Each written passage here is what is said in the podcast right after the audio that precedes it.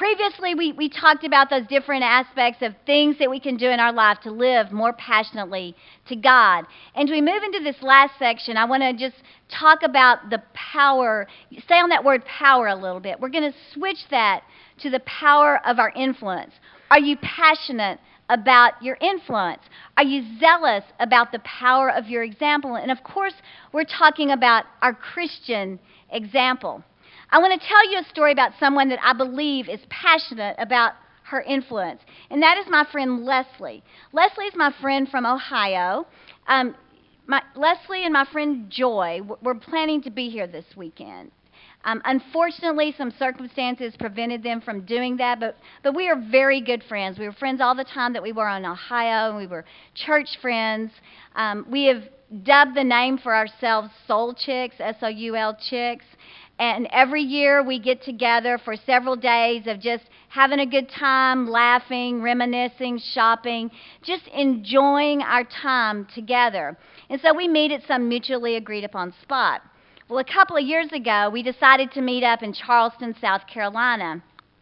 Of course, they traveled from Cincinnati together, and I got there several hours later than they did coming from Texas. And they decided to explore a little bit, get their feet wet around town, just kind of see what was available.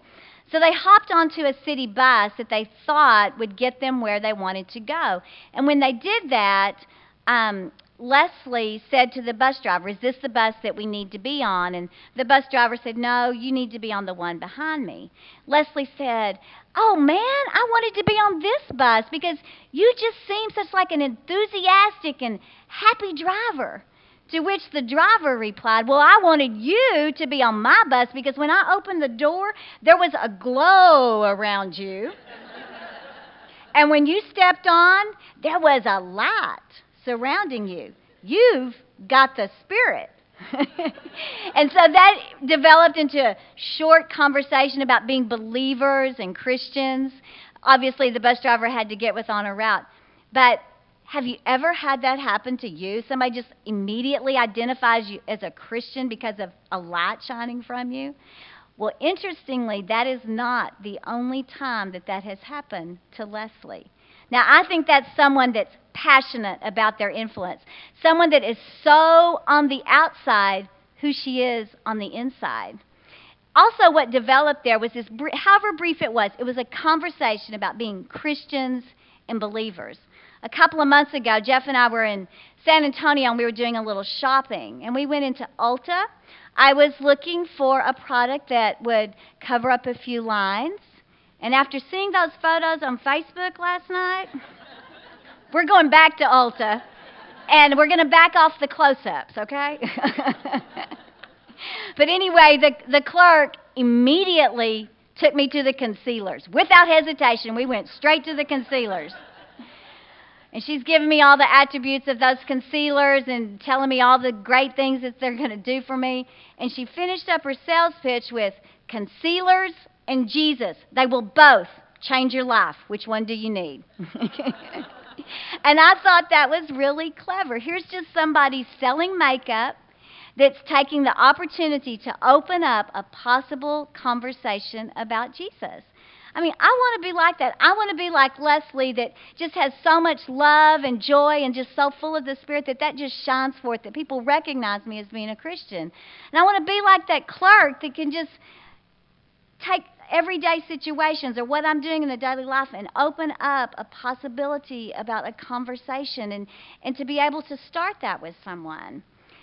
The power of our influence is great. It's great for not just who we see now, like our family and our friends, people that we run into, but it has some generational impact as well. And I want to relate that back to the pancake story. You know, while that word obviously means pan, you know, enthusiasm and energy to me, there's also some generational impact to that story. If you'll remember, it, it occurred back in 1996. Well, 21 years later, in our family, we are still saying pancakes when it comes to showing enthusiasm and energy. And that's happened because we have just continued to do that through the years. We have told that story over and over. I don't know about y'all, but when our family gets together, we tell stories a lot. We tell the same things over and over and over, and we laugh just like we've heard them for the very first time. But that's what we've done with this story. And so the generations below us, and we're hoping, you know, that they'll just kind of that continue that tradition of pancakes. So that's just a little story that we're taking some, making some efforts to pass down from generation to generation. What about your faith? How much more important is that? We know that without the next generation carrying the faith forward, that it can die. We see that in Joshua chapter 2. Israel is in the land of Canaan. They have been led there by their current leader, Joshua, who followed in the footsteps of Moses in leading the people to follow God. Well, Joshua has now died, and we read in verse 10 of chapter 2 after that generation had been gathered together, the generation of Joshua, another generation grew up who knew neither the Lord nor what he had done for Israel. One generation removed from a tremendous legacy of faith, and the people have fall, already fallen away from God. Now, we don't really know what happened. We do know they didn't follow God simply by example alone. Lack of teaching? You know, probably not. We don't really know. They probably were taught. Um, the fact is that maybe they just rebelled against the teachings and the example that they had before them and made a choice not to follow God. We know that even with our very best efforts, we cannot always get people to do what we would have them do, but that should not keep us from trying. While we can't be responsible for the output, we can be responsible for the, in, for the input. And so that's why I think we need a plan. And that's going to be our last word today that we're going to talk about. We are going to talk about a plan for passing on that legacy of faith. You know, um, as I said, the Israelites didn't just simply follow the example. Passing on our Christian heritage should be important enough not to just take that by happen chance, just to assume that those generations are going to adopt our faith simply by watching us do it, simply by something kind of like osmosis. You know, when Chase was about six or seven, we were at his grandparents' house, Jeff's parents in Abilene. I was working in the kitchen with my mother in law, and Chase was across the house at, playing a game at the game table. And I hear this monotone voice from the other side of the house Mom, I spilled my water. I'm like, Well, Chase, get up, get a rag, clean it up, you know, get fixing it, you know. And my mother in law did not like the tone I used with him. She said, It's okay, Debbie. You know, he's not going to hurt anything. And I said, You know, I know it's okay, but do you think he's just going to learn things by osmosis? Well, about that time, Chase walks by. Osmosis is the transfer of water. I know what osmosis is, Chase. Let's get a rag and get your mess cleaned up. But anyway, just as I did not believe that Chase was going to learn how to take care of himself, get himself out of messes, learn good behavior simply by watching me, I do not believe that we should leave our legacy of faith simply to chance simply assuming that others are going to adopt that just by watching us. Now, I don't want to undermine the value of a good example. There is tremendous value in that. When others see you and they see that you're able to navigate your way through life with, with joy and peace, that you're able to get through struggles without total devastation, and attribute that to your beliefs and your principles in Jesus Christ and God, that's tremendous value. But when it comes to passing that legacy on to the next generation, I just think it's important that we work at doing something that's more concrete. Faith is our most valuable asset that we possess. When we think about assets, we often think about our material things. You know, our homes, our money, the things that are in our homes. And culturally, we pass those things on um, in, in an often illegal way. We have wills that provide for the distribution of our worldly goods. Um, sometimes, you know, if you're not doing that, you may just have a conversation, but you'll, as my mother can attest to, you will see that you can run into some legal issues if you don't have things in proper order. So, how much more important is the idea of passing on our faith and doing that with a plan. You know, God had a plan. God established an entire nation, the Israelite nation, to be his light. It was his desire that they would worship and serve only him, so that the other nations around would be able to, to see the wonders that he performed and the miracles that he performed among them and attribute that to God. They would see the battles that he won and things when things weren't going so well for Israel, when, when they had turned away from them, they would also see what happens when God is not necessarily right there with you or when they have not allowed him to be there. So they were his light. And even though they they had fell away and came back, fell away and came back, God had a plan for seeing God's provision to other nations. Within the Israelite nation, he had a plan for them to pass on their information from one generation to the next. We read in Deuteronomy chapter 6, verse 6 and 7 These commandments I give you today are to be upon your hearts. Impress them on your children. Talk about them when you sit at home and when you walk along the road, when you lie down and when you get up. He wanted his people to tell their stories. Psalm 78 is a long psalm, and it just kind of recounts Jewish history. And we read things, phrases like, I will utter things, things hidden from old. Command our ancestors to tell their children. Tell their children to tell their children, and their children to tell their children. And we see the same sentiment in the book of Joel, where it says, Tell them to tell their children, that their children can tell their children, and their children to the next generation. That's several generations down the road. God wants us to tell our stories, and He wants us to do that often. We see in the New Testament that the tradition of storytelling continued. One example is Stephen in Acts chapter 7 at his stoning. He is about, he is surrounded by an angry mob, about to stone him to death. And instead of speaking in his defense, he uses that time to recount Jewish history, tell their story, so that the people there can, can hear about the sovereignty and the faithfulness of God. We've already talked about Paul a little bit. Paul used stories.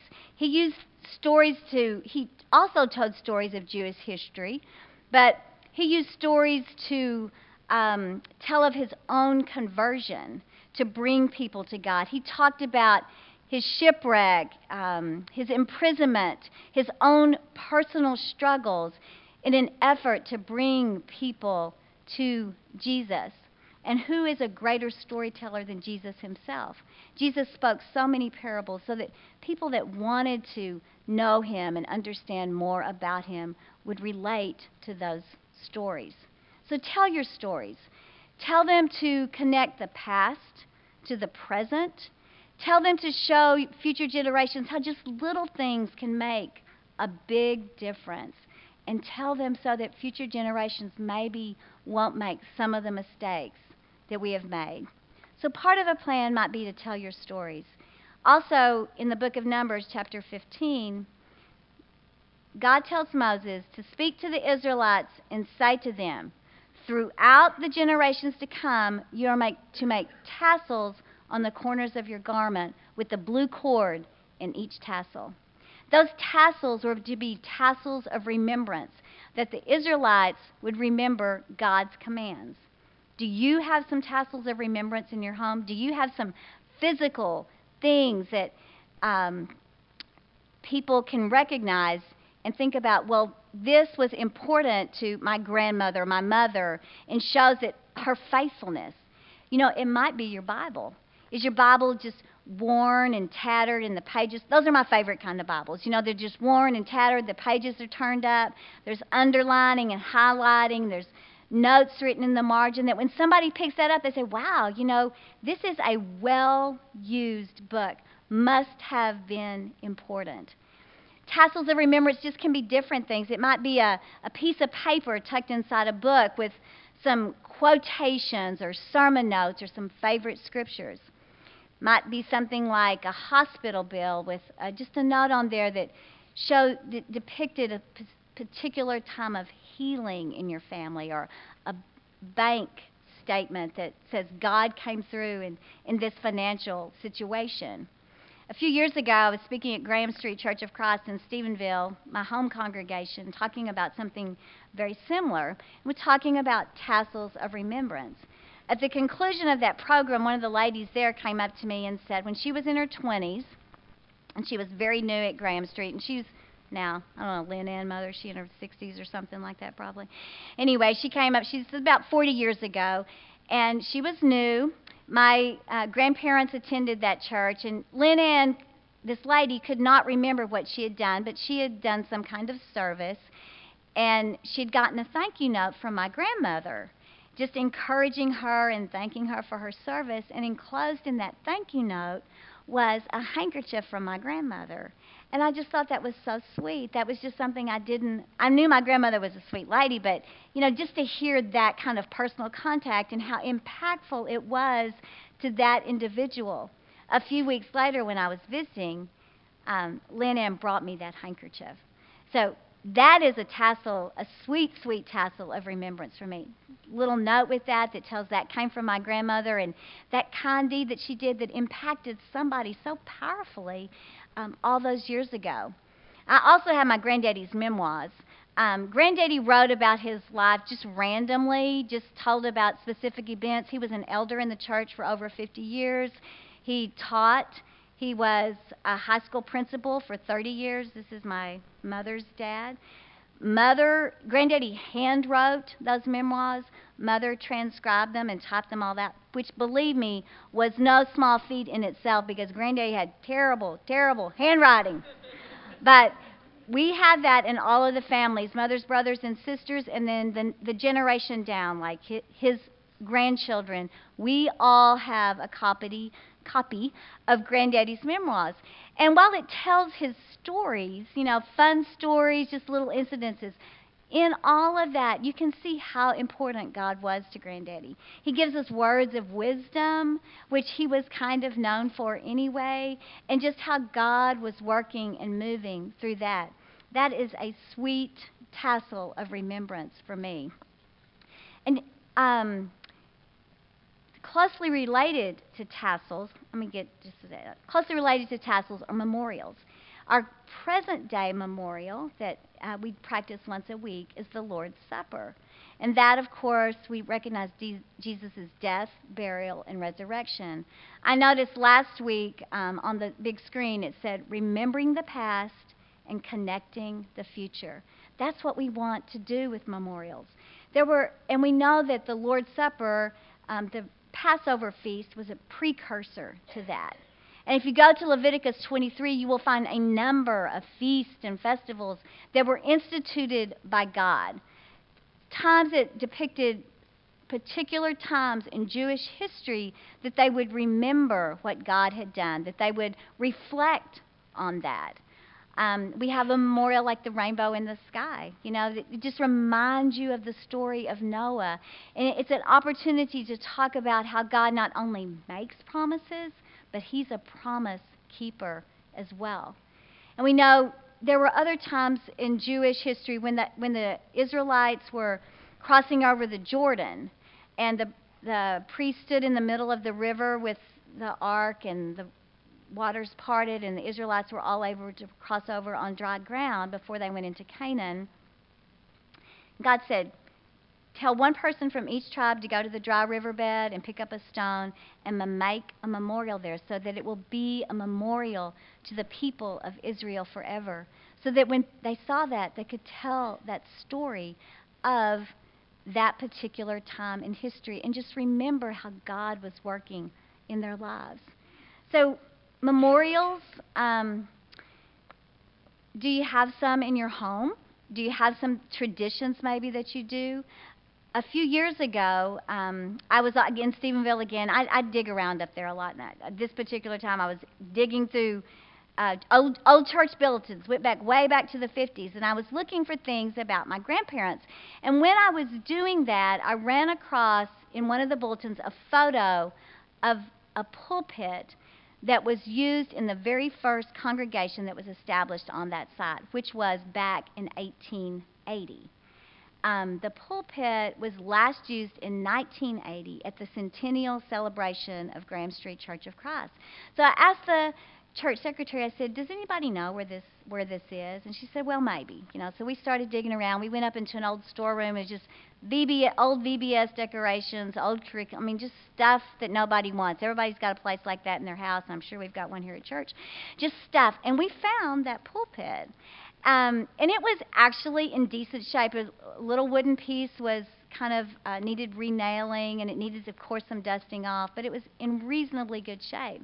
And I thought that pulpit is a memorial to a cloud of witnesses, like we read about in Hebrews 12, a cloud of witnesses that 140 years ago decided that it was important enough to build a church building in that place. And it's actually the same site of this of the current church building so that families could come together and worship God.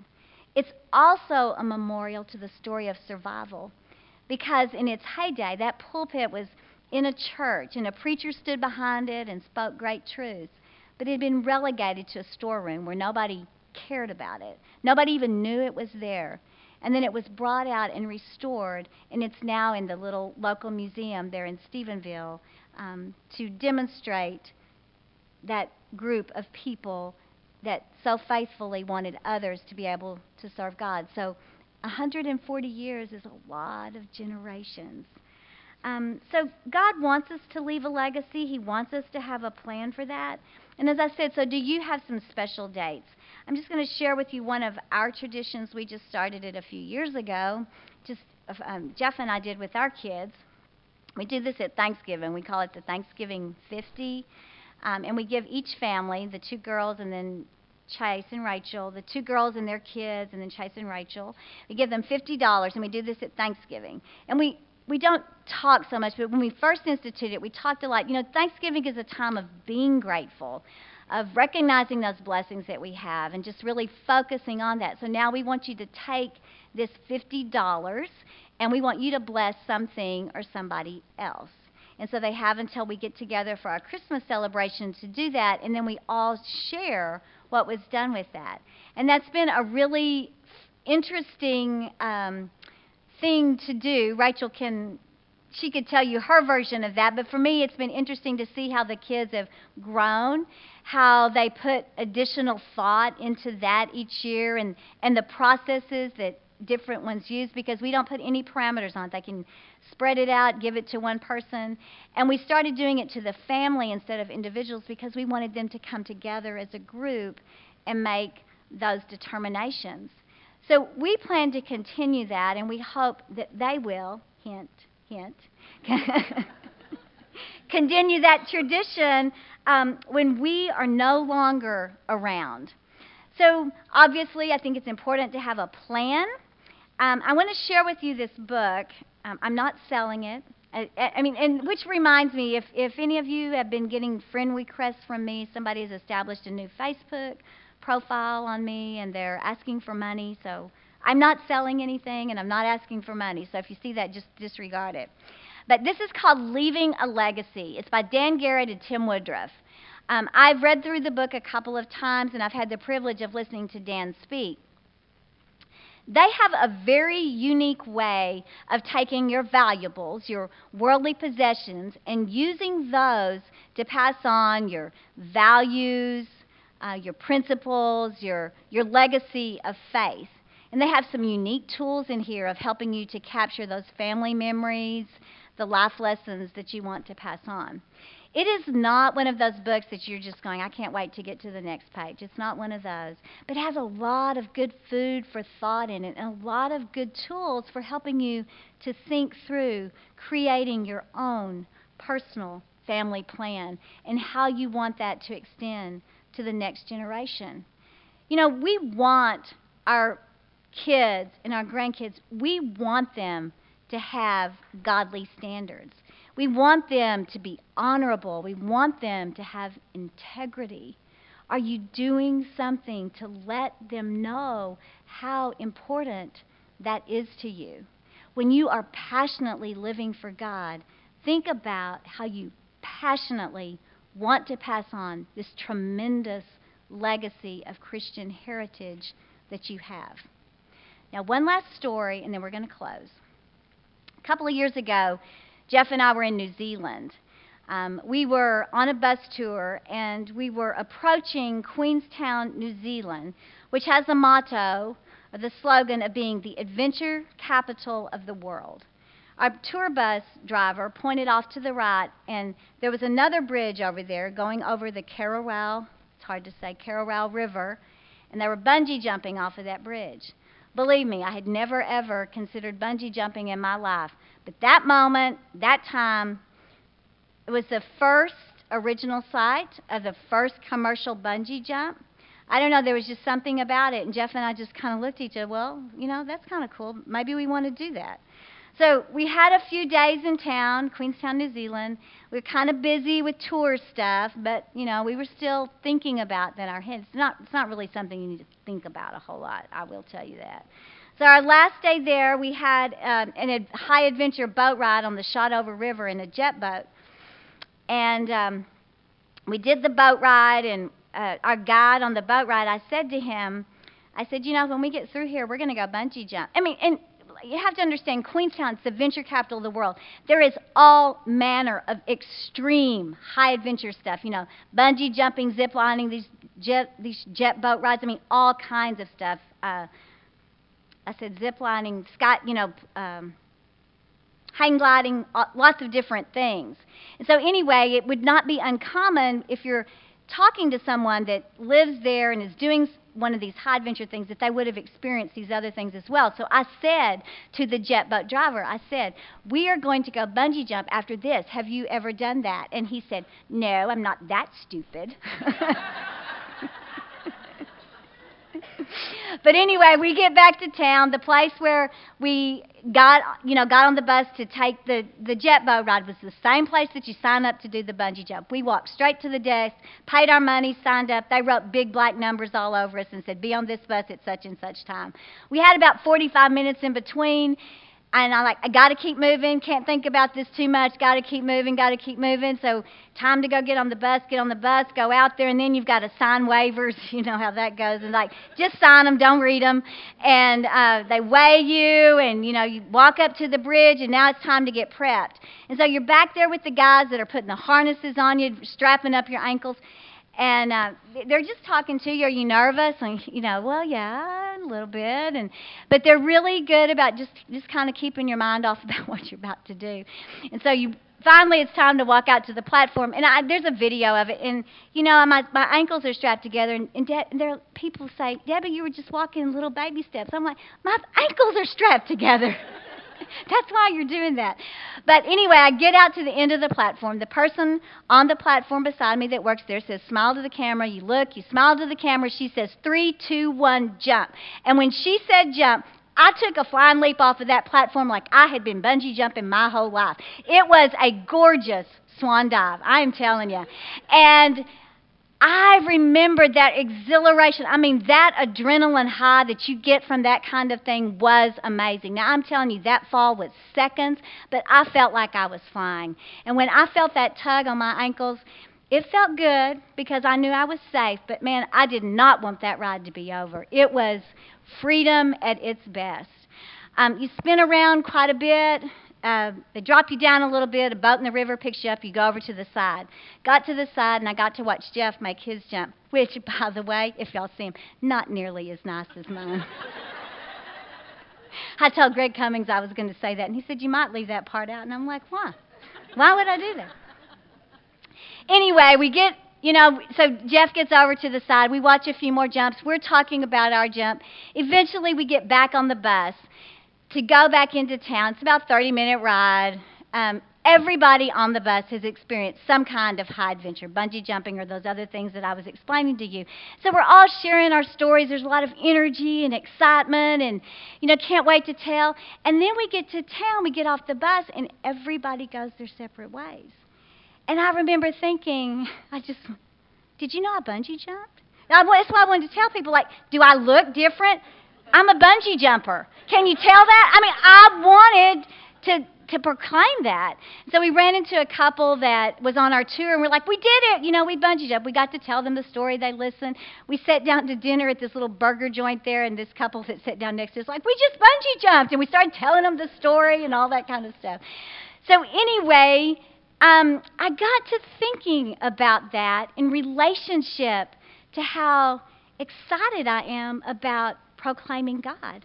Do I have that same kind of passion for sharing Jesus as I did about that bungee jump? You know, do I just want to go up and say, Look what I am experiencing? I have God in my life. Do you know how amazing that is? I don't think I, well, I know I don't do that. And you know, I think about that jump, it was seconds. It was seconds.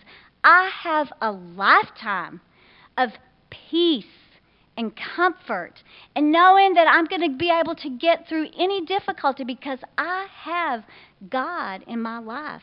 And just like that tug at the end that said, You're safe, I have a lifetime of knowing that I'm safe because no matter what happens to me here, I have a home in heaven. I have that promise of eternal life. So I urge you to, to kind of just draw in yourself and just think about that passion that you have of living for God. I want to have that same kind of passion for telling my stories and proclaiming, passing that heritage on that I did for that bungee jump. So tomorrow when you come into church and somebody says, How you doing? You say pancakes. And when Jimmy steps up on that podium and says, Good morning, church, I think we should all say pancakes. That might even throw Jimmy. You don't know. But let's be like the psalmist that said, You, O God, are my God. Earnestly I seek you. I thirst for you. My whole being longs for you. And never be lacking in zeal, but keep your spiritual fervor serving the Lord. Live passionately for God. Live that pancakes kind of lifestyle for God. Thank you.